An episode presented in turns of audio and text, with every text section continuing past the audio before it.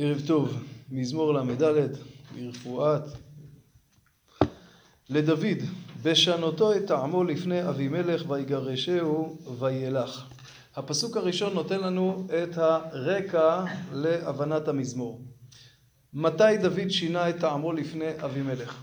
מדובר כאשר דוד בורח מפני שאול והוא נמלט אל הפלישתים. הוא מגיע אל אחיש מלך גת, חושב ששם אולי הוא יוכל להסתתר מפני שאול כי הפלישתים באותו זמן במלחמה כנגד ישראל והפלישתים מזהים אותו. זה דוד, גיבור ישראל, שהרג את גוליית והוא כמעט נתפס והוא נזקק לשנות את טעמו, כלומר להתחזות למשוגע. תיאור מזיל ריר על זקנו, וגם חסר משוגעים אני אומר אחיש מלך גת, וככה דוד מצליח להימלט. כלומר בנקודה הזאת, בסיטואציה הזאת, ברגע הזה שבו דוד נמצא, נאמר המזמור. כתוב פה אבימלך ולא אחיש, הפרשנים מסבירים שאבימלך זה שם כללי לכל מלכי הפלישתים, כמו פרעה אצל המצרים. ובואו נראה מה אומר דוד. אברך את אדוני בכל עת. תמיד תהילתו בפי. באדוני תתהלל נפשי. ישמעו ענבים וישמחו. ישמעו ענבים את הטובות שהשם עשה לי וישמחו בכך. גדלו לאדוני איתי ונרוממה שמו יחדיו. דוד פותח בקריאה. תמיד אברך את השם, תמיד תהילתו בפי, תמיד אנחנו מבינים בכל מצב, בכל סיטואציה. והוא קורא תצטרפו אליי, בואו תשמעו על הטובות שהקדוש ברוך הוא עשה עמי ותצטרפו איתי יחד לגדל ולרומם את שם השם. וכך קרה לי. דרשתי את אדוני וענני, ומכל מגורותיי הצילני, מגורותיי פחדיי, דרשתי את השם והוא הציל אותי. הביטו אליו ונהרו, ופניהם אל יחפרו. אלו שהביטו אל השם וקראו אליו, נהרו, פניהם נלמלו באורה, הם שמחו והם לא בושו. זה אני קרא ואדוני שמע. ומכל צרותיו הושיעו, כאשר העני, מי שהיה במצוקה, קרא לקדוש ברוך הוא, הקדוש ברוך הוא שומע והושיע אותו. חונה מלאך אדוני סביב ליראיו ויחלצם.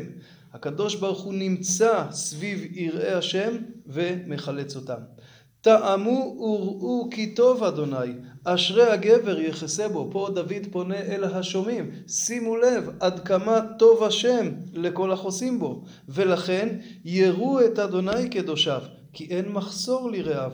כפירים רשו ורעבו, ודורשי אדוני לא יחסרו כל טוב. כלומר בואו וחסו תחת ריבונו של עולם. כפירים, הגדולים, החזקים, שהיו כנגד השם, רשו ורעבו, נהיו רשים, נהיו רעבים. לעומת זאת, דורשי השם לא חסרים כל טוב. ולכן בואו ואלמד אתכם מה צריך לעשות כדי להיות קרובים לקדוש ברוך הוא. לכו בנים שמעו לי, יראת אדוני אלמדכם. מי האיש שחפץ חיים, אוהב ימים לראות טוב. כלומר, מי שחפץ בחיים, שחפץ בטוב, וכפי שנברך בהמשך, אין הכוונה פה דווקא לטוב, הכוונה טוב גשמי, אלא טוב במובן האיכותי של המילה, חיים במובן העמוק של המילה. מי שרוצה לעשות כך, נצור לשונך מרע. ושפתיך מדבר מרמה. סור מרע ועשה טוב. בקש שלום ורודפהו. שמור לשונך מדבר מרמה. סור מרע ועשה טוב. בקש שלום ואל תסתפק בכך, אלא רודפהו. תרדוף אחרי השלום. עכשיו, בואו ניזכר בסיטואציה. דוד אומר את זה כשהוא נרדף.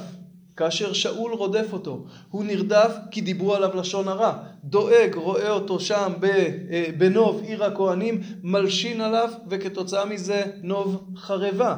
דיברו עליו לשון הרע, הוא נרדף על לא עוול בכפו.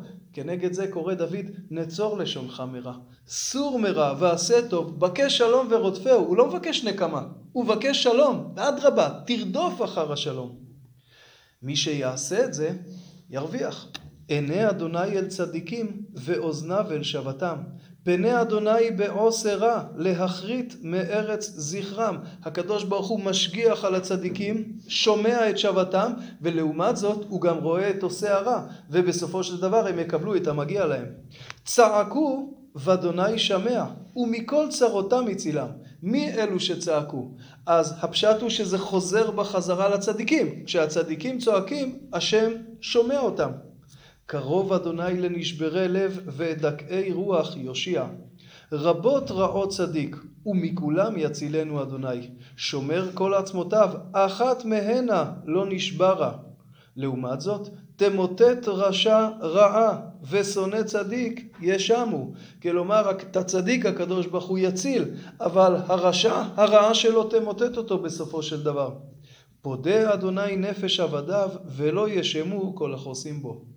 שימו לב, הפסוקים האחרונים מתארים את השגחת השם על הצדיקים. אחרי שדוד הסביר מה צריך לעשות כדי להיות קרוב להשם, הוא מתאר את השגחת השם על הצדיקים, וכנגד על החוטאים. יש פה אה, סדר לא מובן כל כך, כי בפסוק ט"ז אמר דוד, עיני השם אל צדיקים. עבר בפסוק הבא אל הרשעים, פני השם בעושר רע, ואחרי זה חוזר, צעקו והשם שמע, שוב פעם אל הצדיקים. למה צעקו והשם שמע לא הופיע קודם לכן?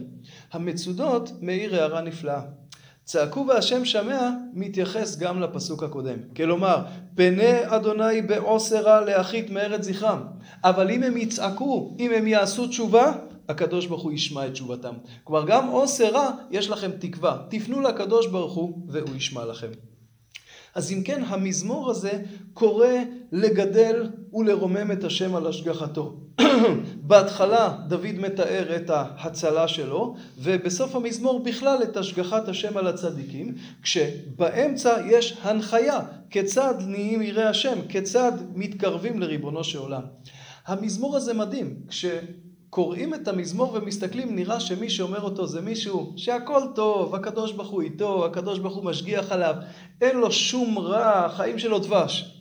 אז דוד אומר את הסיטואציה הזאת כשהוא נמלט על נפשו, הוא נזקק להימלט מארצו, מגיע לפלישתים, גם שם הוא לא מוצא מנוח, הוא נזקק להתחפש למשוגע, בורח בעור שיניו, הוא בודד, הוא לבד, טעמו וראו כי טוב השם. זה לא יאומן. התחושה הזאת של דוד. אין ספק שלאור זה צריך להבין קצת אחרת את הטוב והרע שמוזכרים פה במזמור. הטוב והרע פירושם זה שאם הקדוש ברוך הוא איתו, אז טוב לו, הוא לא חסר דבר. יכול להיות שאין לו אוכל, יכול להיות שכרגע הוא נמלט על נפשו, אבל טוב לו, כי הקדוש ברוך הוא איתו. טעמו וראו כי טוב השם, טעמו זה הבינו, אבל טעמו זה גם טעם. הוא מרגיש את זה, הוא ממש מרגיש כי טוב השם, הוא מרגיש את הטוב אפילו שכל המציאות הסובבת אותו היא חסרה. ולכן אומר דוד שיראה דורשי השם לא יחסרו כל טוב. יראי השם תמיד טוב להם, אין להם מחסור. מדוע? כי השם עמם. זה נכון שהקדוש ברוך הוא גם משגיח למעשה ופעמים רבות פודה מצרה כמו שהוא פדה את דוד, אבל התחושה הזאת שהקדוש ברוך הוא איתו בכל רגע, זו התחושה שמלווה את דוד ברגעים הלא פשוטים הללו. וברגעים האלה, דווקא שמה שהוא מתחזה למשוגע, הוא מגלה את ריבונו של עולם. ומתברר לו שגם ברגע הזה שהוא נמלט והוא נרדף, הוא לא לבד, הקדוש ברוך הוא איתו, ובעצם טוב השם לחוסים בו. ערב טוב.